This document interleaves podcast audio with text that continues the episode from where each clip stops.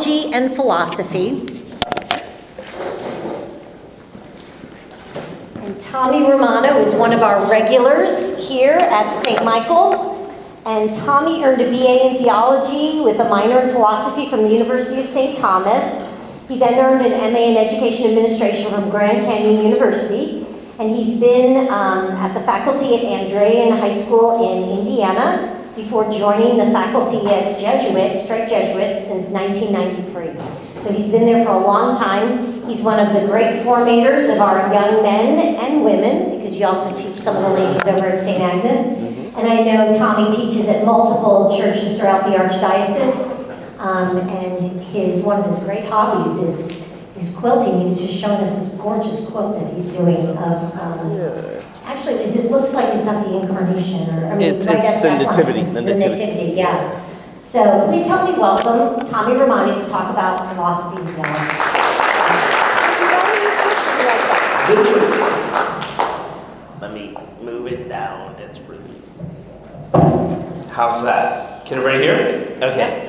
I tend to be pretty loud anyway, and so if I have a microphone that's too loud, I will end up blowing everybody through the back wall. So anyhow, I'm so glad Mary didn't ask me to jump in and help. What was the last part of the liturgy of the word? Because I thought it was the collection, you know. But anyhow. That's the first thing I thought of. I was like, okay, that's when they come around and want my envelope. Yeah. All right.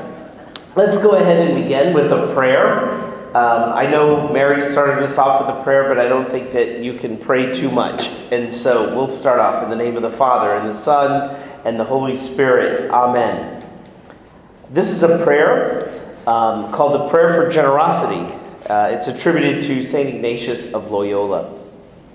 Lord, teach me to be generous.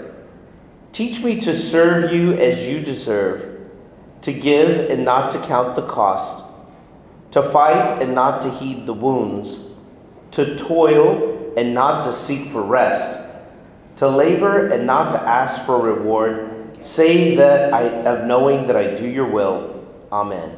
In the name of the Father and the Son and the Holy Spirit. Amen. I say it every time I, I speak here. It's always good to be back at St. Michael's. and I mean it. It's great. Um, I do talks all over the diocese, and I think Mary does such a great job of keeping things lively and fun. And I just see so many smiles, and there's so much energy and, and, and that sort of thing. And, and to say a little something about that opening prayer, thank you for your generosity. And there's a lot of things that many of us could be doing on a Wednesday evening, you know, catching up with the family, you know, catching up with a little extra housework, although who would really be doing that? Thank God the Astros are on the east on the on the west coast, so they're playing later, but anyhow. But thank you for being here and, and committing your time to your faith formation and, and learning about your faith. Um, again, tonight's topic is philosophy and theology, and that's kind of one of those topics where either if you're going to treat it and not go into a whole lot of depth, you know, you run the risk of doing a real kind of like just such a brief summary that it only takes about 10 or 15 minutes, something you could read on Wikipedia. And if you go into a little bit of depth, you run the risk of going down that rabbit hole and turning it into like, you know, a four day seminar. Well, I promise it's not going to be a four day seminar. You will make it out of here in time to see the Astros. Um, and so I promise that I'm also not going to do anything that you can just find on Wikipedia. Let me try putting it up here. Oh, yeah, just, just a little bit. My mom always says you could be heard over a hurricane. I was like, yeah. All right, there. Ah, that much better. Thanks. And it says, um, first of all, just out of curiosity, how many here have taken like a formal theology or philosophy course? Oh, good. So we got a number of people that have already studied theology and philosophy. Um, I just thought that as I was putting the talk together, it probably most interest to everyone how philosophy, theology are related topics in our search for God and, and how they help us to answer the really important questions in life. I just remember as a kid, the first time I had ever heard of theology or philosophy, I would be asking my dad questions about the faith. I grew up in Houston, very devout family. Um, mom and dad, you know, is always church every Sunday. If we could be on vacation in Timbuktu, we're going to find a Catholic church to go to. Um, but mom and dad weren't theologians. You know, my dad's an optometrist, my mom's a CPA. You know, so they were very intelligent, very well schooled, but you know, their high, their faith formation pretty much consisted of whatever they got in Catholic grade school and Catholic high school. And my mom, not even that, she went to a public high school. And of course, you know, I would ask questions. I was very curious, and my dad would, you know, his pat answer when when he didn't know the answer, because we didn't have like a, a, a, catechism that was like available to us like we have the, you know nowadays. You know, what is it? Oh, just look it up in the catechism or go online to the online catechism. And my dad would just say, "Oh, well, that's one of the things for the theologians to answer." And I would think, you know, in my mind as a little kid, the theologians, these really holy people that were just like in a back room somewhere in the Vatican just waiting to answer these questions. I was like, well, where can I go find these theologians? And it wasn't until I started taking theology at the University of St. Thomas that I learned what theology is. Um, and I'd like to start off by saying that we are very curious people. We are very curious creatures we look at the world and we want to know why does this happen? What, what's the meaning behind this? Is there all is this world all there is to life? Getting up, going to work, you know, doing my job, coming home, getting dinners, visiting with the family, going to sleep, wash, rinse, repeat, you know, just over and over, right? Is that all there is? I think there was even a famous song that says, you know, is that all there is? Um, and so, ever since human beings emerged from the caves and we looked out at the stars, we wondered, what are those? And, and what's the meaning behind them? Uh, what's out there? Is there a God? If so, what's he like? Um, and many times throughout human history, in the very early days, we had mythologies develop. Now, I'm a big fan of J.R.R. Tolkien. I teach a whole course on J.R.R. Tolkien that I've taught for, gosh, almost 20 years now. Anyhow, Tolkien, even though he was a very devout Catholic, was not as harsh with the pagan mythologies as a lot of Christian writers are. Christian writers sometimes will take the, the attitude of, well, they're pagan philosophies, they're, they're talking about gods and goddesses that we know really are just myths, and so therefore they're, they're not of very much value. In fact, that was C.S. Lewis's opinion when he first met Tolkien. He says, "Oh, these you know, they had a common love of mythology. They didn't have much else in common." You know, Tolkien was a devout Catholic. You know, Lewis at the time was an agnostic, if you can believe it. And he says, "Oh, and they would study these myths together." And he says, "You know, myths are very beautiful, but they're just lies." And Tolkien says, "Oh, they are not lies.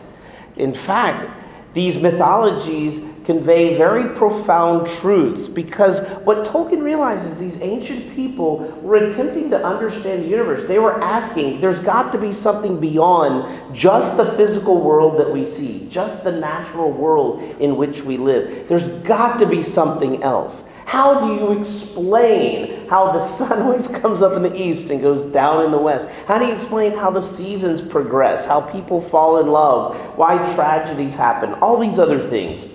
And so, anyhow, he was very, very. Um, he was very forgiving of the pagan myths because he says, you know, at least they shine, even though ever so dimly, like a beacon in a foggy night, that are leading in the right direction because they're saying there is something more than this, this physical world. And of course, um, in the pagan world, you know, the, the three great philosophers, if you ever study philosophy, and even if you haven't studied philosophy, you can't think of philosophy without thinking of Socrates and Plato and Aristotle. That's usually what we think about. You know, if we're watching, you know, Jeopardy on television and they say, this ancient Greek philosopher, we start queuing up our answers. Oh, it's probably one of these three. Boom, I'll just guess, you know.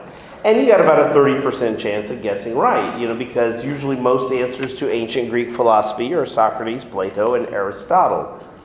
Socrates was the, the oldest and the, the, the first of the great Greek philosophers, and he, his famous method of teaching was named after him, the Socratic method. And he would basically lead people to the answers that he believed already existed inside them by asking the right questions. And you know, a lot of great teachers do that today. It's very the simplest, easiest, dumbest way to teach is just give somebody the answer, right? What, what did Mary do? She says, Okay, I want you to put your thinking caps on. You, you probably know this. What is a doxology? And we all were like, eh, through him with him and him, you know, uh, you know, holy, holy, holy. You know, I don't know, you know, what is it? You know, and then well, answer says, you know, and then we go. But but it makes us search for the truth. It's, uh, Socrates had this method. Never wrote a book as far as we know. And, but you know, he, he developed this great method of questioning, asking the right question. My very first philosophy class, the teacher said, if you're not getting the right answer, maybe you're not asking the right question. Ah, that, that that's kind of like was like one of those I thought, man, this is going to be a good course. You know, I you know I, I find that fascinating. Of course, Socrates' most famous student is Plato. Plato uh, wrote a book of dialogues basically featuring his mentor, Socrates, in these verbal debates with his opponents. Uh, Aristotle was a student of Plato uh, and actually ended up tutoring Alexander the Great. He was probably the most well paid teacher in history because by the age of 50, he opened his own school. And in this school, um, he developed all sorts of theories on logic. He developed logic. If this and this, then this must be true. And he developed the, the, the, the logical theory. He also wrote numerous books and pamphlets and, and so forth. But Plato, the middle two, the middle of the three, was the first one to get the idea that there's got to be something other than just the physical world. Uh, again, kind of a, a shaky concept, but at least it's leading us in the right direction. He says, inside of us there is, there is a soul. A soul that see now he would describe it as being trapped by the body. That's a very un-Catholic way to think we say the body is just as much a part of who we are as our soul. In fact, we don't say we have bodies, we say we are bodies. We are bodies, we are souls. And it's the integration of the soul and the body that make us uniquely us. One of the reasons why the Catholic Church does not teach or, teaches against reincarnation. My soul isn't just like milk can be poured from this body to that body. No. When you look in the mirror at home and you're brushing your teeth, you're combing your hair, at least those of you still have hair, you know, um, you know, this is this is who you are. This is who you are. This is the body God gave you. It's a temple of the Holy Spirit. And this is why we glorify the body. We, we present, as St. Paul says, we, we dress up the parts that have less dignity so that they have more dignity. And the parts that already have dignity, we don't have to fancy them up that much. You know, that's straight from Scripture. Um, and so he was the first one to, to have this idea that there's something more than just the physical realm.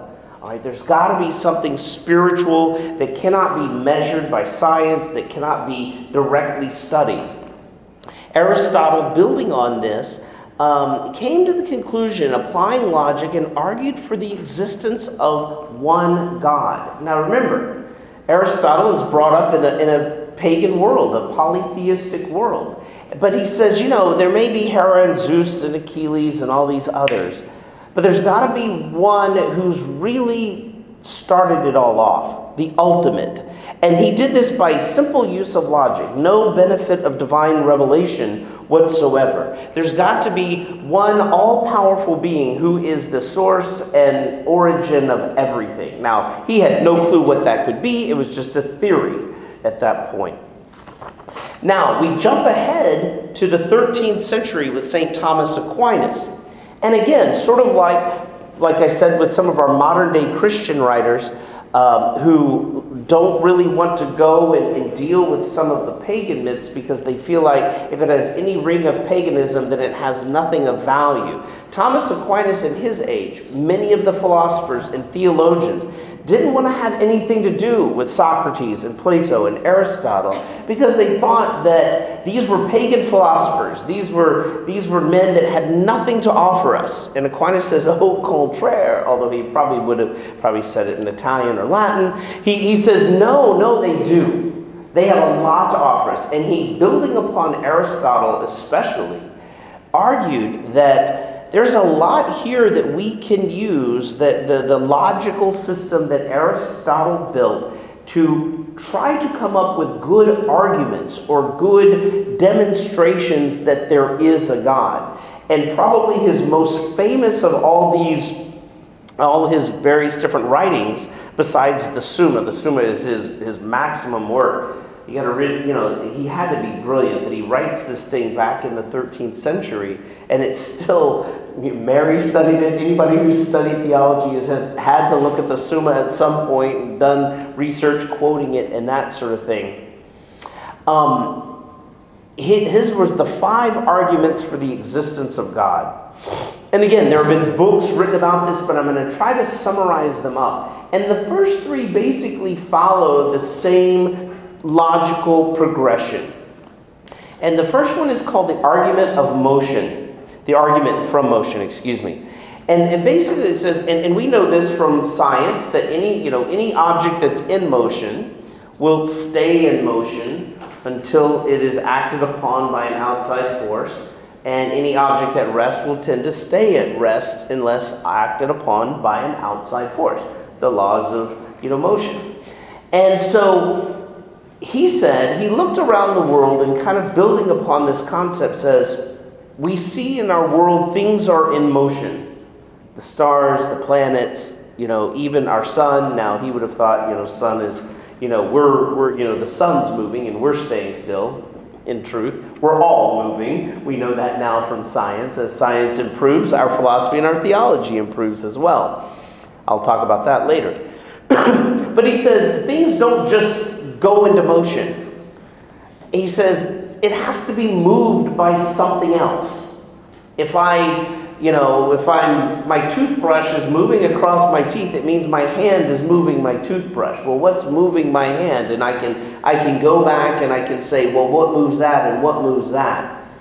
Well, there cannot be an infinite regression of movers. At some point, if the, the, the earth is rotating around the sun and the earth was put into motion by the big bang you know and you know let's we're really summarizing it here there has to be one first mover who put everything into motion, who himself, itself, is unmoved. Otherwise, sometimes known as the unmoved mover. And, and so, because you cannot have this infinite regression of, of movers. And the reason for that is pretty simple. Think about like if you've ever seen a, a, display of dominoes, you know, where they're doing some of these are really elaborate. Well, they'll go on YouTube, you can find it, you know, a load of them where you you know somebody pushes over that first domino and it goes through all this series of you know of motion. And this is often the example that's used to explain the argument for motion is the dominoes. That last domino fell because the domino right before it fell, and that fell because the domino before it not to get tedious, but you know, let's say there's a million dominoes in that chain. There has to be a first domino. We can't have an infinite number of dominoes because if there's an infinite number of dominoes, there's never a first one to get pushed. And so therefore the chain the chain of movement cannot begin. And so there cannot be this infinite regression of mover. There's got the buck has to stop at some point and there's this unmoved mover.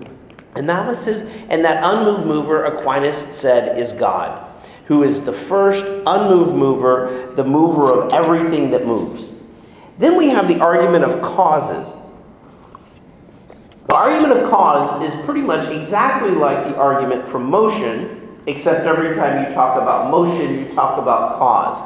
Um, I like to do this with my with my students just to also find out how much they know about their own family history.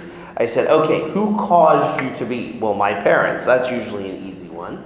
All right. Well, who caused them to be? Well, my grandparents. Well, who caused them to be? Well, my great grandparents.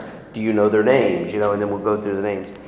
And then, you know, we talk about, you know, this, this who caused what? Well, eventually, just like with the argument from motion, we can argue, well, who caused, you know, the earth to be? Well, who caused the solar system to be? Who caused, you know, the, the gases that form the solar system to be? Well, who caused that to be? And then we go back again And we say there's got to, there cannot be this infinite regression of causes either. There's got to be some first cause that is itself uncaused, who always was, who caused everything else to be. All right, and so there's that, there's that argument. Then we have the ar- argument from possibility and necessity. This is the hardest one to kind of summarize because it starts using some philosophical terms, but I think y'all can handle it. Every being, Aquinas says, has can possibly exist. All right, I could exist or I could not exist. If I were never born and I never existed, the world would still have gone on without me. I would like to think it would have changed in some ways, but you know, ultimately, either I exist or I might not have existed. And everything in the world, this chair, this table, it came into existence at some point, and it'll go out of existence at some point. You know, this is why we hope to buy good beds, good furniture, good things, because we hope they exist. They, they work for us for quite a long time. We get our money's worth. But we buy them knowing eventually they're going to wear out, they're going to fail, they're going to go out of existence. We're going to, by throwing them in the garbage and taking them to the garbage dump, and then they get recycled or whatever, and they get turned into something else. And but there's got to be at least one being in the universe that has what we call necessary existence, has to exist, cannot not exist. Because just like the argument from motion and just like the argument from cause, if there's not at least one being that has necessary existence, that has to exist, then nothing else could come into the world that has possible existence. And that was his argument. To me, that's probably one of the more tenuous arguments, and I think builds upon the cause argument quite a bit. But he was much smarter than me, and so I'm going to go with him. Now, one of my favorites is the argument from Degrees of Perfection. He says that some things are more perfect than others, and we experience this in our own life, right? You know, um, we try something new Hey, there's a new gas station. I'll try filling up from there. I'll try it out, see what their gas is like. It looks a little cheaper. And I put it in my car. My car runs horribly on it. I said, Oh, that's not very good gas. I'm going to go back to the station where I know they have good gas. And we do it with hamburgers, we do it with pizza. We see these, these things all the time, you know, advertised on the news to kind of draw us in. Want to know where to find the best burger in Houston? You know, see what everybody says. And of course, we have this spectrum. Okay, you have this burger. This burger is good. Ah, but this burger, people have rated it much better. And then, of course, this one is the best burger in town. Now, in our minds, we probably have the concept of the ultimate burger. The burger that after we've had it, we'd say, now that is sheer utter hamburger perfection. All right, it's cooked well. It's got all the right toppings. You know, the the the the the, the, the juice, the beef ratio, just right. You know, and we, we have this perfect burger. We also have the idea in our minds that we've never had the perfect burger. We've had ones, excuse me, we've had ones that have come close but we've never had the perfect burger. But somehow in our minds, we've got this idea of there's the perfect burger out there that I just haven't quite experienced yet, although I've had some that are closer to it and some that are much further away from it. All right? And we can do that with anything with cars, with pizza, even with people. We know people in our lives that we'd much rather hang around because they're just better people.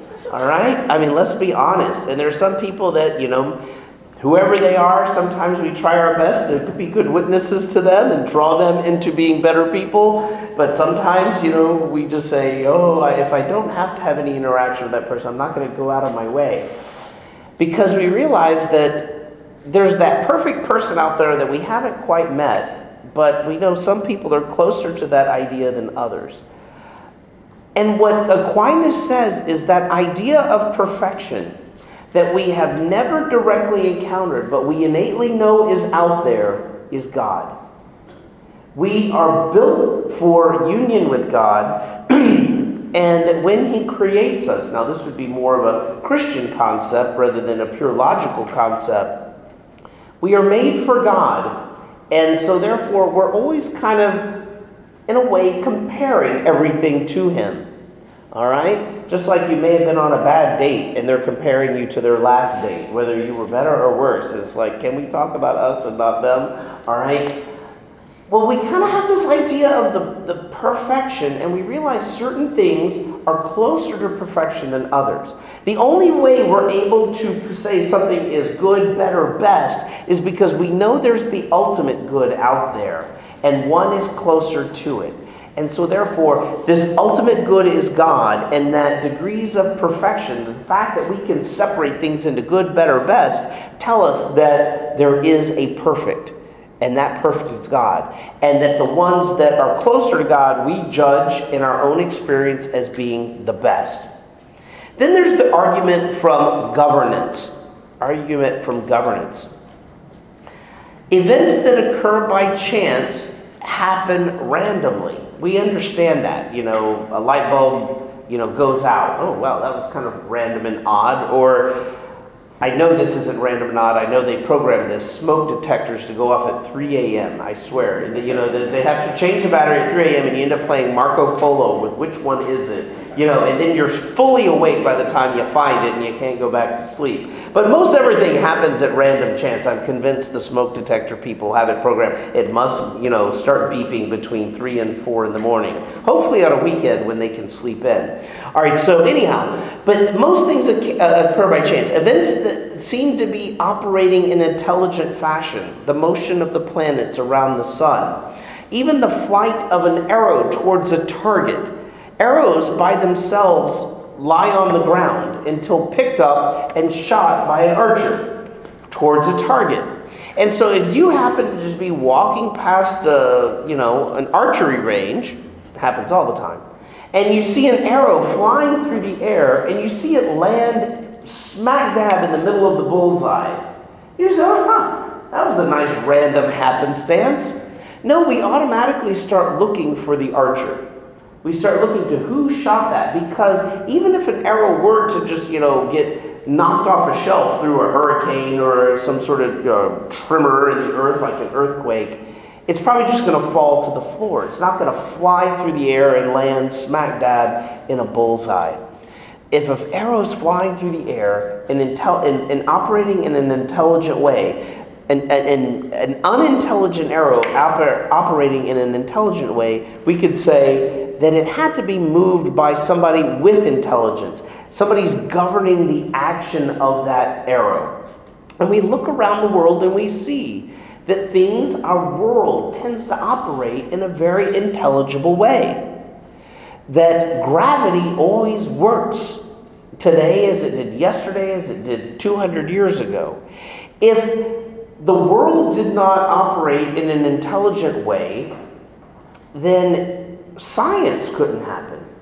You know, one of the things, you know, I have friends of mine, uh, or acquaintances, I should say, that, you know, are purely scientific, you know, and they will, and I say, well, you know, I'm not a man of faith, I'm a man of science. And I was like, well, you operate on faith every day when you walk into your lab. You have faith that the laws of physics, and chemistry, and biology are going to work the same today as they did yesterday. Otherwise, science couldn't happen. And so Aquinas says that governing principle behind everything, the way the universe works, is, is God.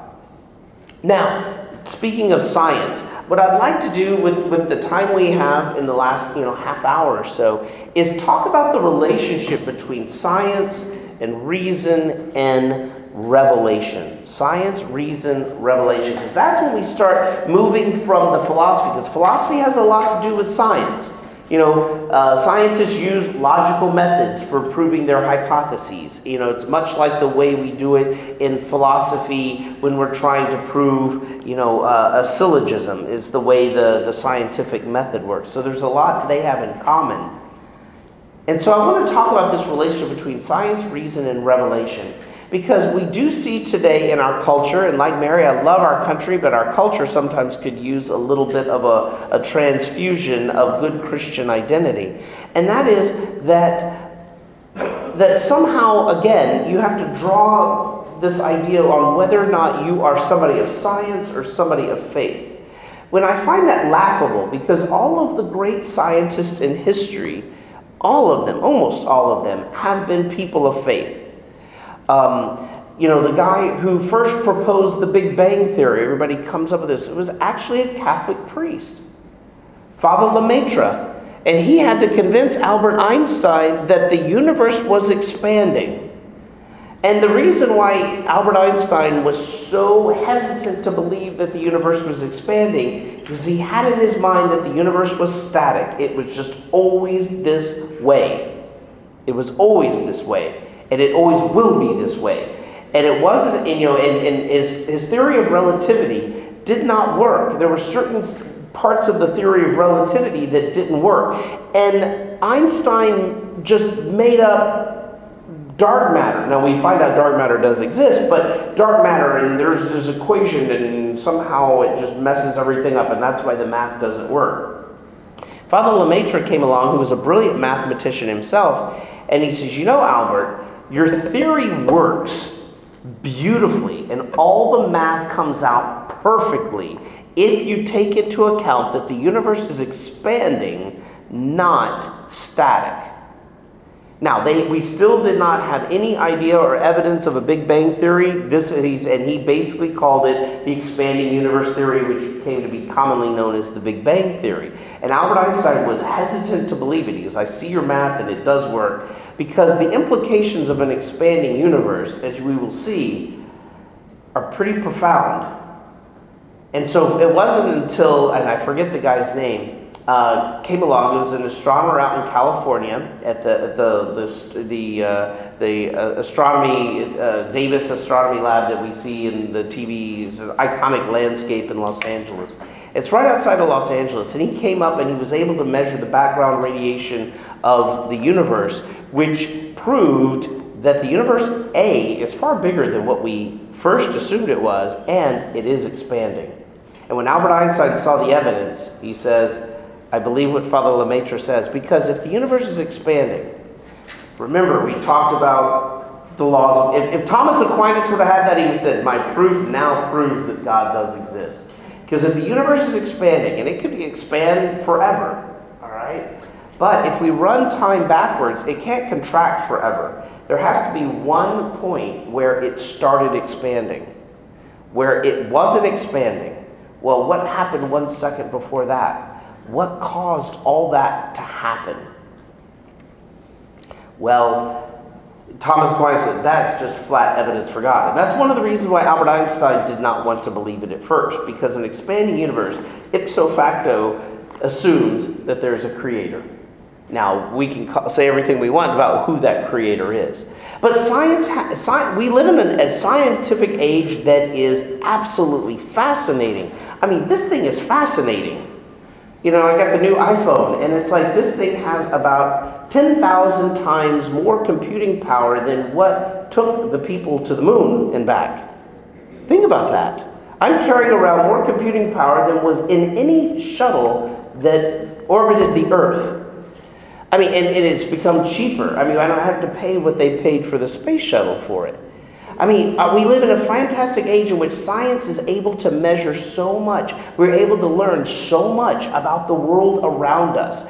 And through systematic observation, we can to come to know nature and the laws that govern it. So, but science, we have to understand, is an actually, from a philosophical standpoint, a restriction of human reason. Because science is limited. What is science limited by? Say it. Like, well, close. We're limited to what we can observe, right? If it's observable, science has observed it pretty much, right? But there are certain things that we are not able to measure that we do believe are real. And what happens is that some people who get heavily into the sciences, like some of the friends I referred to earlier, They are led to the idea that because science can measure certain things very well, that science can measure all things. And there's certain things that science cannot measure. I just remember being on an airplane one time, and Mary can probably testify to this, and that is sometimes you'll sit down on an airplane and you're going wherever you're going for the next three hours. Hi, what do you do? Uh, you know, or hi, what's your name? And after you say, what do you do? I teach high school. Oh, really? What do you teach in high school? I teach theology. And usually you get one of two reactions. Oh, well, what is theology? And, or you'll get, oh, theology. Well, and then for the next three hours, you're listening to their theory about the life, the universe, God, everything, you know. And so sometimes, you know, it's not the better part of my nature when I get in an airplane and they'll ask me, what do you do? I'm a welder. You know, and it's like nobody wants to share their philosophy and theology of life with it. And, and I, I, admit, it's not the better part of my personality. I should be using these moments for evangelization. But sometimes I just want to sleep on the plane, you know? Um, and so I remember sitting on the plane with this guy, and I did not say I was a welder.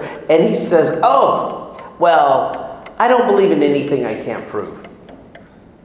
And I said, I feel so sorry for you. And he was like, What do you mean? I said, You don't believe your parents love you. And he goes, What do you mean? I said, Well, prove to me your parents love you. Well, they provided for me and they fed me and they sent me to good schools. And I said, Well, that doesn't prove that they love you. It just proves they wanted you to be well educated and make a lot of money so they could retire. he goes, Oh, come on. I said, The evidence you've given me leads to the same conclusion, just as much proves my conclusion as yours. And, and, and was, but I go, but there's no way to prove how much love is in this room. We can't measure it. We can't, we can't measure patriotism, loyalty, you know, uh, anything like that. We have scales that we can measure temperature, all right? We have scales where we can measure sound and light, but we don't have a, you know, the Flambotsky scale for love. All right, it just doesn't exist because we realize there are certain things that we cannot uh, we cannot measure, but that doesn't mean they're not real. But science measures what we science is able to measure what is observable, even things that aren't observable by the naked eye, like the air in this room. I mean, there's there's all sorts of machines that we've invented that can you know measure the amount of oxygen in an area or the oxygen in your blood. I've never seen the oxygen in my blood, but I've been to the hospital and they told me how much there is because they can measure it. But it can't measure everything. And this is where reason takes over. Reason is what we've been talking about with philosophy, where we use logic and argumentation. If this is true, then this must be true. And we can see why, while science is limited to what we can observe and what we can see, reason is not limited in that way at all. Reason is able to go beyond that to, like, and say, my parents love me because I, I see these things that they do for me. I see how they have sacrificed for me. And therefore, these are all indicators to me of love. I can also say that because I look around the world like Aristotle did and like Thomas Aquinas did, there's got to be one God who started everything. Whether, whether I use the argument from motion or I use the argument from uh, cause or degrees of perfection. And so, and again, we look at a, a, scientist, a Christian scientist, will look at the world and see the minute, finely tuned detail at which the, the universe operates and realize this could not possibly have happened by chance. There's a whole series, if you're interested in this, called, uh, you can go to magiscenter.com. Father Spitzer, is he's got a whole show on EWTN called Father Spitzer's Universe. He, he's very fascinating uh, guy, but he's, a, he's an astrophysicist. And he has gone through all the conditions, just, well, not all of them, but most of the conditions that had to happen at the moment of the Big Bang. As soon as every, all the matter in the universe went boom, what had to happen? Temperature, specific gravity, acceleration, everything. And basically, in one of the lectures that I saw of his, he went through, and of course, he knows far more science than I do. He went through 20 factors. And he proved that if these 20 factors, any one of these 20 factors, had been off less than one tenth of 1%, either higher or lower, gravity a little bit higher, a little bit lower, temperature a little bit higher, a little bit lower, that not only would it not have formed the physical universe, it would have never formed a physical universe capable of ever generating intelligent life, life or intelligent life. And so a scientist looks at this and says, you know, the odds of this happening it's a greater chance of a hurricane going through a junkyard and throwing up all the scrap pieces of metal and they fall together and assemble a fully functional 747 than the universe just occurring the way it is by random chance. And there's all sorts of, you know, fancy argumentation out there will say, well, if the universe expanded and contracted, expanded and contracted, expanded and contracted so many times, this bouncing universe theory, then one of those things, the one that we happen to be living in now, just happen to have all those. But even if we have one of these bouncing, you know, expanding and contracting, expanding and contracting universe, it had to start at some point. It cannot have been doing that ad infinitum. And so we see that by using reason, we can say this universe had to have some sort of creator and how that is an expansion beyond the science. But what we have with our wonderful faith is divine revelation, which takes us a little bit further. Now we're starting to get into theology. Before, when I talked about how when we emerged from our, you know, primordial selves, you know, out of the caves and we looked at the stars and wondered and we developed all these mythologies, Mythology is what we get when we reach out and try to understand God. Divine revelation is what we get when God reaches down to tell us about Him. All right, and so when God reaches out to tell us about Himself, about us, about the world around us, we go far beyond the science. We go far beyond what our reason is even capable of. Revelation, that word, I love that word revelation. It means to remove the veil, to uncover something that was once hidden. It was always there, but now we have access to it. I love the imagery of the old temple in the Old Testament on the hill, and there was the veil that separated the Holy of Holies from the rest of the sanctuary. And so, you know, anybody could go into the courtyard. The priests of Israel could enter the temple, but only the high priest, and only at certain points of the year, could go behind the veil and be in the area, the Holy of the Holies, where the Ark of the Covenant was kept, and encounter God directly. The Ark of the Covenant was the, for the Jewish people, the symbol of the very presence of God here on earth. Well, when Christ dies on the cross, we, we hear this all the time. Both Catholic and Protestants alike rightly emphasize this that the veil of the sanctuary is torn in two.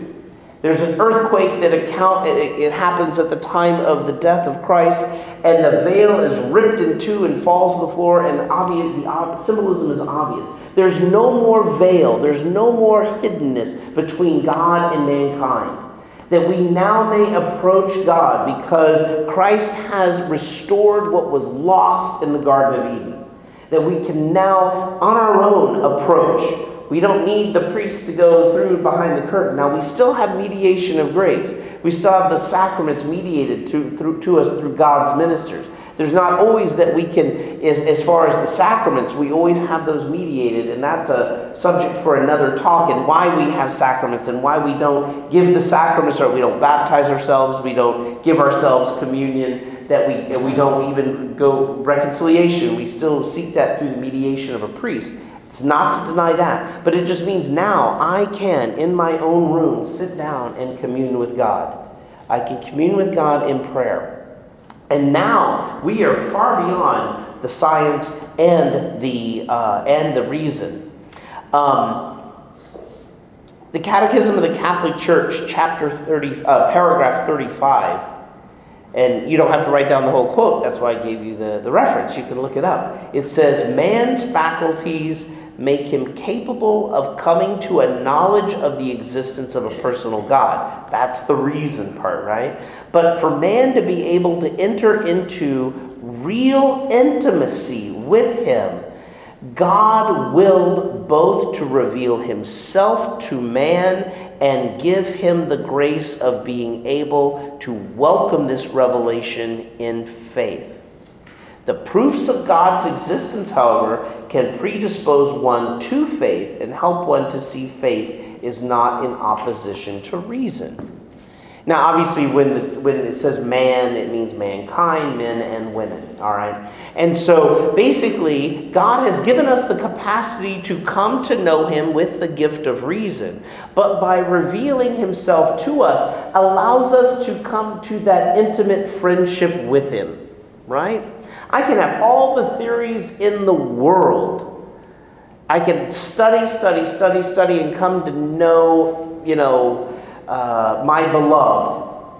But until I meet her, I'm not able to really fall in love with her, to really come into its intimate friendship with her, right? And so God invites us into that personal, intimate friendship with Him. And this is why St. Anselm defined theology as faith seeking understanding.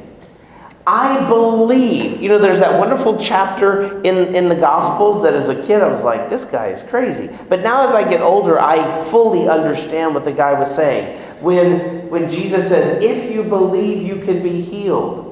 And the man responds, I do believe. Help my unbelief. In other words, there's still part of us that still hungers to know more, to believe more ardently, to come into a closer relationship with God. And so when we pray, many times, whether we realize it or not, our prayer says, by sitting down or kneeling or, or however your position is in prayer, say you're saying, God, I believe in you. And this is why I'm taking this time to commune with you. Help me commune better.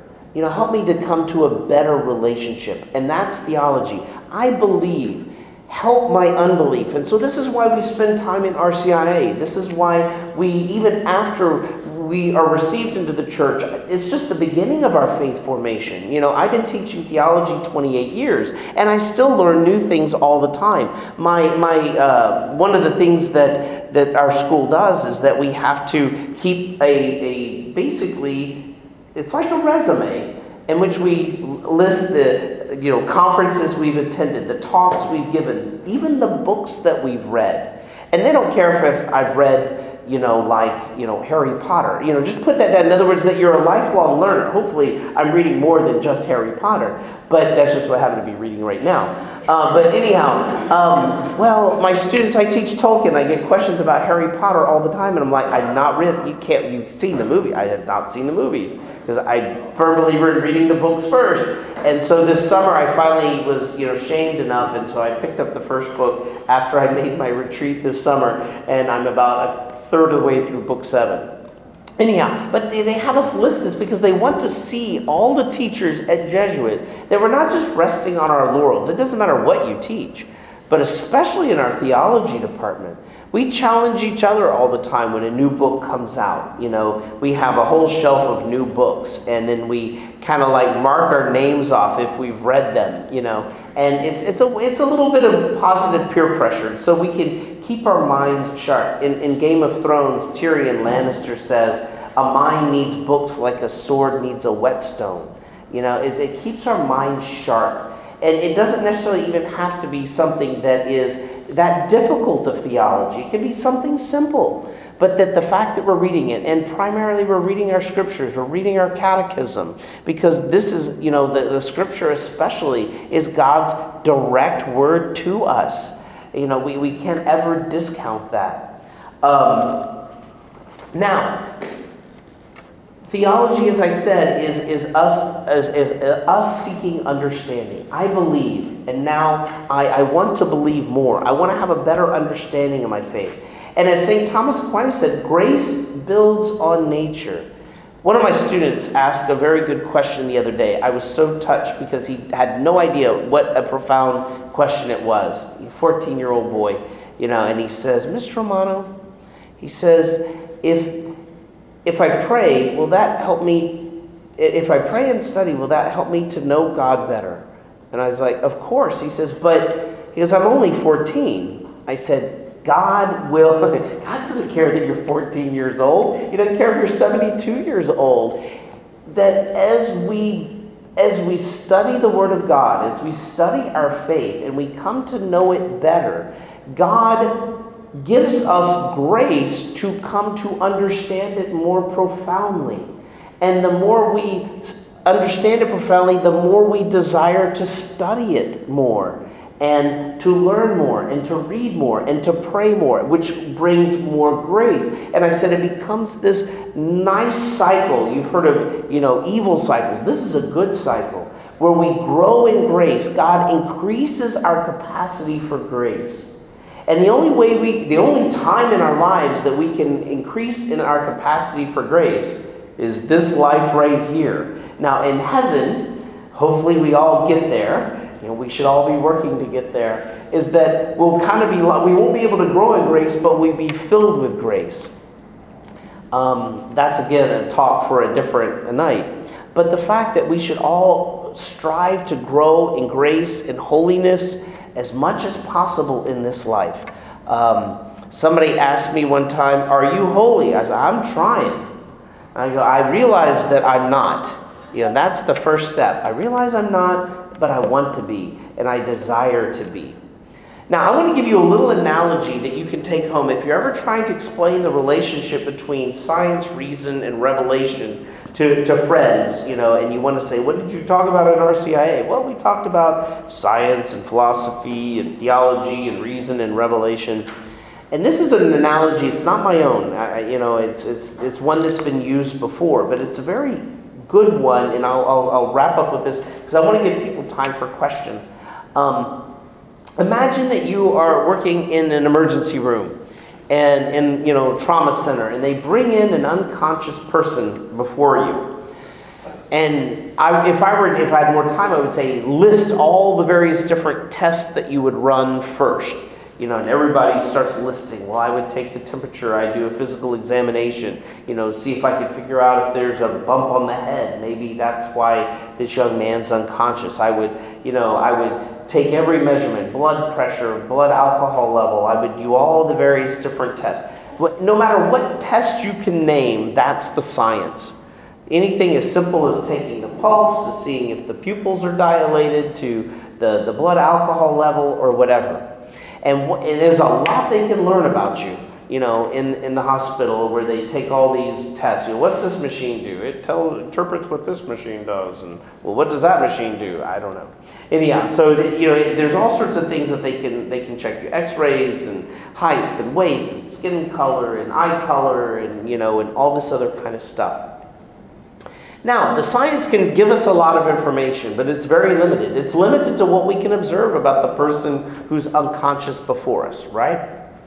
But then we start, doctors will then start to employ reason. I wonder how this young man got this way. He's unconscious. Well, let's look at the blood work. Is there alcohol? Maybe he passed out. Well, we can eliminate that. Well, do we see any trauma, head trauma? No head trauma. Well, we can eliminate that. You know, we take, you know, the heart scan. Was there like a stroke or a heart attack? No evidence of that. Well, we can rule that out. Well, then we start speculating about him. Well, you know, he doesn't have any ID on him, but I can look at his hands. They're not calloused. He looks like he's, you know, well dressed and well, you know, fed, and he's got good dental work, and he's wearing expensive contacts. This guy's not a homeless guy. All right, he's he's probably employed somewhere. He looks pretty healthy. Maybe you know, whatever. And so there's all sorts of things we can speculate. Well, maybe something or another. And we can do all sorts of speculation. Now we're getting into reason. We have no way to measure whether this guy is homeless other than what we observe, what he's wearing, the general his health condition, and that sort of thing. But we can't know anything about this young man that is that is most important about him until what happens. He wakes up and talks to us. What's his name? Does, is there a family that we need to contact who loves him, that is worrying about him right now? That's far more important than his blood pressure, all right? Um, what's his favorite football team? In some ways, that's more important than his, than his blood pressure. I need him to talk to me. That's the revelation. So when God reveals himself to us, some of the things God reveals to us that we learn in theology are things that we can come to by our own reason. That there's one God, that this one God was the creator of all things. But we need revelation to tell us that this God is a God of love. This is a personal God. This is a God who is Trinity. Even after God reveals that, that He's Trinity, our minds can't wrap their, you know, can't wrap around it. You know, that, that this is something, this is a mystery that we'll be, you know, trying to understand for the rest of our lives. That He sent His Son into the world who is not only God, but also fully human. That's something that has to be revealed to us. And this is why we call Jesus Christ the fullness of revelation. Unlike the past, where God sent prophets like Moses or Elijah or Ezekiel or John the Baptist to make, him, make him known, God comes himself and says, Hi, brother. Hi, sister. And invites us into that personal relationship. This tells us a lot about our God. It also tells us a lot about that He loves us so much that He's willing to go suffer and die a painful death on a cross, not just for humanity's sake, but for you and you and me and you and you. I mean, think about that. A God who loves us that much. No way human reason could ever conceive of that. For the ancient Greeks, their human reason says every time the gods interact with us, we got the short end of the stick. God says, I'm not that kind of God. Let me show you the true God and he reveals himself, he opens his heart quite literally for us. And then, of course, after his resurrection and ascension into heaven, he sends us his spirit. He leaves with us his sacraments, especially the Eucharist, where we can come and have that close personal communion with him. Let me close with this prayer and then I'll take some questions. In the name of the Father, and the Son, and the Holy Spirit, Amen. This is called the Anima Christi, also attributed to St. Ignatius. Soul of Christ, sanctify me. Body of Christ, save me. Blood of Christ, inebriate me. Water from the side of Christ, wash me. Passion of Christ, strengthen me. O good Jesus, hear me. Within your wounds, hide me. Separated from you, let me never be. From the malignant enemy, defend me. In the hour of my death, call me and bid me to come to you, that with your saints I may praise you forever and ever. Amen. In the name of the Father, and the Son, and the Holy Spirit. Amen. Okay, we've got about we got about seven, ten minutes or so for questions. If people have questions, I'll do my best to answer. And it doesn't necessarily have to be just strictly about theology, philosophy, right, Mary? Sure. Okay. Anything like in a past lesson that maybe you wanted to get my take on it or something? Yes, sir. I wanted to know if you um, heard about the controversy of Harry Potter, whether it's anti-religion or that whole thing, or anything like that. Yeah, I, I haven't found anything in it yet that I would be, I would be like, yeah, warning, warning. You know, uh, there are some things that dabble in the occult that I would be maybe as a, if I were a parent and my children would read it, I would want to read it along with them and to kind of redirect it. Uh, uh, one of the Bishop Barron's uh, guy who helps him run Word on Fire, Brandon Vogt, is doing a webinar on Harry Potter. I think it's next Tuesday night. I'm going to sign up for it because I'm always open to learning more. Maybe there was something that I, I didn't hear. You know, uh, again, just like anything else, as, as a parent whose children are going to be reading anything, I want to know what they're reading. Um, and I want to make sure that they have my, my opinion on it as well as, as the world's opinion. Yeah. Yes, sir. So, are there any books just in growing your faith or anything you would recommend that really have an, an impact on you? Oh, I probably the one that, and this was again divine providence at work. Anything by Walter Ciszek, uh, C I S Z E K, or is it C I Z E K? I, I should know it because I like him so much. Uh, one is called With God in Russia. It's about a Jesuit priest who basically went undercover behind the Iron Curtain to minister to the people of Russia, and within a couple years spent was arrested as a traitor and a Vatican spy, and spent you know several decades in um, Siberia. And he writes about you know and his philo- his just understanding of God's presence even in the hellhole of a gulag is, is amazing. Anything by Peter Kreeft, K R E E F T, anything by Peter Kreeft is amazing. He is he is the C.S. Lewis of our time. He cranks out books by the dozens. And what is amazing about Peter Kreeft, he is perhaps one of the most brilliantly gifted philosophers of our age, but he's able to write for you and me. I want, I've read probably 20, 30 of his books uh, on any topic. Like I said, there's not any one, just any of them are good. Um, and I went to go hear him when he was in town receiving a award from the University of St. Thomas, their Aquinas Award, which is basically, the address is given to a room full of philosophers. And I went with a friend of mine who also has got advanced degrees in philosophy. And 10 minutes into it, I looked at my friend. I said, Mike, are you understanding any of this? And he goes, yeah, man, I am pedaling as fast as I can. And it's just, he is that brilliant. I didn't come to appreciate that until I heard him like totally unchained, you know, boom. But his books are very easy and accessible. You could go on Amazon and read the, I think they're all available through Ignatius Press too. And you could read the blurb and find out which one, you know, kind of appeals to you. Uh huh. You can do a YouTube too for him and Google 10 Reasons to be Catholic. Yes, It's he's- like one of the best, Yes. like, things, and you can get it on YouTube. the 10 Yeah, and yeah, he does a lot of YouTube stuff. As I thank you, Mary, for bringing that up because that's true. He he does a lot. He puts a lot of stuff out there free on YouTube, which is also really nice. I was just gonna mention something that has been so helpful to me, that when you mentioned Peter Kreeft. Uh-huh. It's his Summa of the Summa. Of the Summa. If you're interested in philosophy and you don't want to take a full blown theology course, the Summa of the Summa is a really good book. You had a question. Uh, Do you listen to podcasts? I do. I listen to podcasts all the time. Yeah. Are there any you recommend?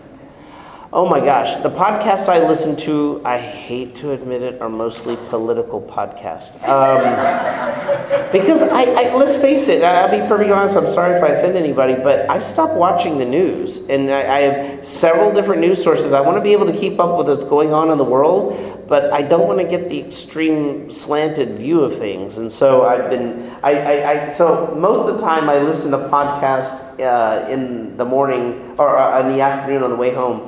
Um, however, there is something that you can do that, that, that I do. Uh, Universalis, it's um, universalis.com. You can sign up.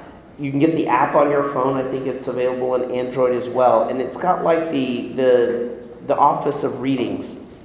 And one of the things, Recommend one for you. but okay, definitely, I'll, I'll take one.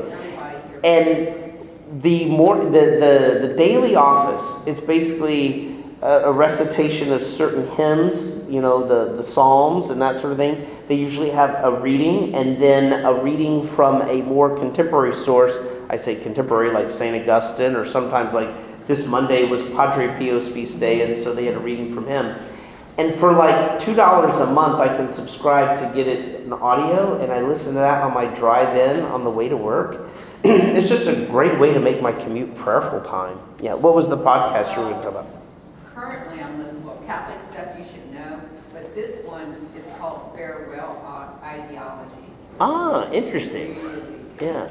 And of course, Word on Fire. We Fire. are now. Yeah, and, and Word on Fire, I think St. Michael's has a subscription for the, the parish, right? We do, um, through formed.org, and so you can, there's, on our website is the passage that you, or the password that you Yeah. need, but we pay monthly for a subscription. If you go to our website, and it's, um, under adult faith formation, formed.org, and there's the, um, parish code, and if you go to form.org then and put in the parish code, you have your own, basically, library of different videos, movies, faith formation, um, it's, there's thousands of things. Yeah.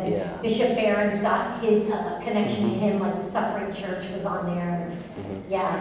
And, and there's all sorts of wonderful resources that Word on Fire, Ascension Press, and many others are making available to parishes. I taught scripture for 20 years, and then I took Ascension Press's Epic series. Oh my gosh, it was just like, this was, I mean, a lot of it I already knew, obviously, but scripture is one of those things you'll never know everything. And it's also a really good, I don't know if y'all ever done that here at, at St. Mike. It's called Epic Journey, a a journey through scripture. No. It is. It's like a 26 week thing. So it usually people will start it in the fall, take a break over the holidays, come back. You know, say around February. Uh, I did it at my parish, Our Lady of Walsingham, and my pastor had asked me. He says, "Come on, you, you taught for 20 years. We could use you as a group leader. How do you say no to your pastor to, when he asks you to come?" And we did it on Thursday nights. We did kind of a potluck thing.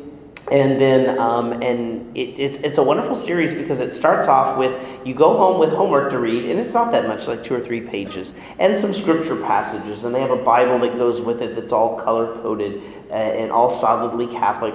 And then, what's so interesting about this program is that you sit and first talk in your groups about the reading and what it meant to you and what you got out of it. And then you watch like a little 45 minute video that kind of backs up, and he doesn't strictly stick with just what you just discussed, because why roll over it again? All right, but he goes into some more detail. And basically, what it, they call it the epic timeline, the, the journey through the Bible, because they trace from Adam to Christ this line that God had this plan, and we can see this line from Adam to Christ. It's, it's wonderful. It's absolutely wonderful. Maybe we'll have to do that next year. We're doing Catholic Way Bible Study now. so Cool. It's kind of the same setup, Yeah. but, um, one more question if anybody has one? Yes, ma'am. Um, I was wondering, the church is teaching on this, um, I read that when the, in the Old Testament, when the priests went into the holy, holy places, um, Mm-hmm. and if they were not properly prepared, they had to tie something on them Yeah, yeah, that was, um, and, and that's, that's not necessarily a church teaching. This is just what we, we read in the, in the Old Testament. And, and I'm, I'm by no means an Old Testament scholar and why they did this, but you remember the Holy, the, the Ark of the Covenant had all sorts of incredible powers associated with it. In fact, there was one time where I, you know, this is where I think God, God was serious about this, is that, you know, somebody, the, the, the priests were carrying it, only the priests were allowed to touch it, and it started to tip over, and somebody was going to, to steady it, and as soon as he touched it, he dropped dead. Like, whoa, God's serious about nobody touching that thing. Well, the whole the, she was asking that when the, the, the high priest would go back into the holy of holies, um, they would tie a rope around his waist because nobody else was allowed to go in there. Well, what happens if something happened? He wasn't, you know, you know, prepared himself, purified himself properly, or let's just say you know, he has a heart attack or he has a stroke or something and he dies in there. Well, nobody could go in and retrieve his body. And so the way I understand it is that every so often he'd give a little tug on the rope while he's doing the prayers to let them know he's still okay.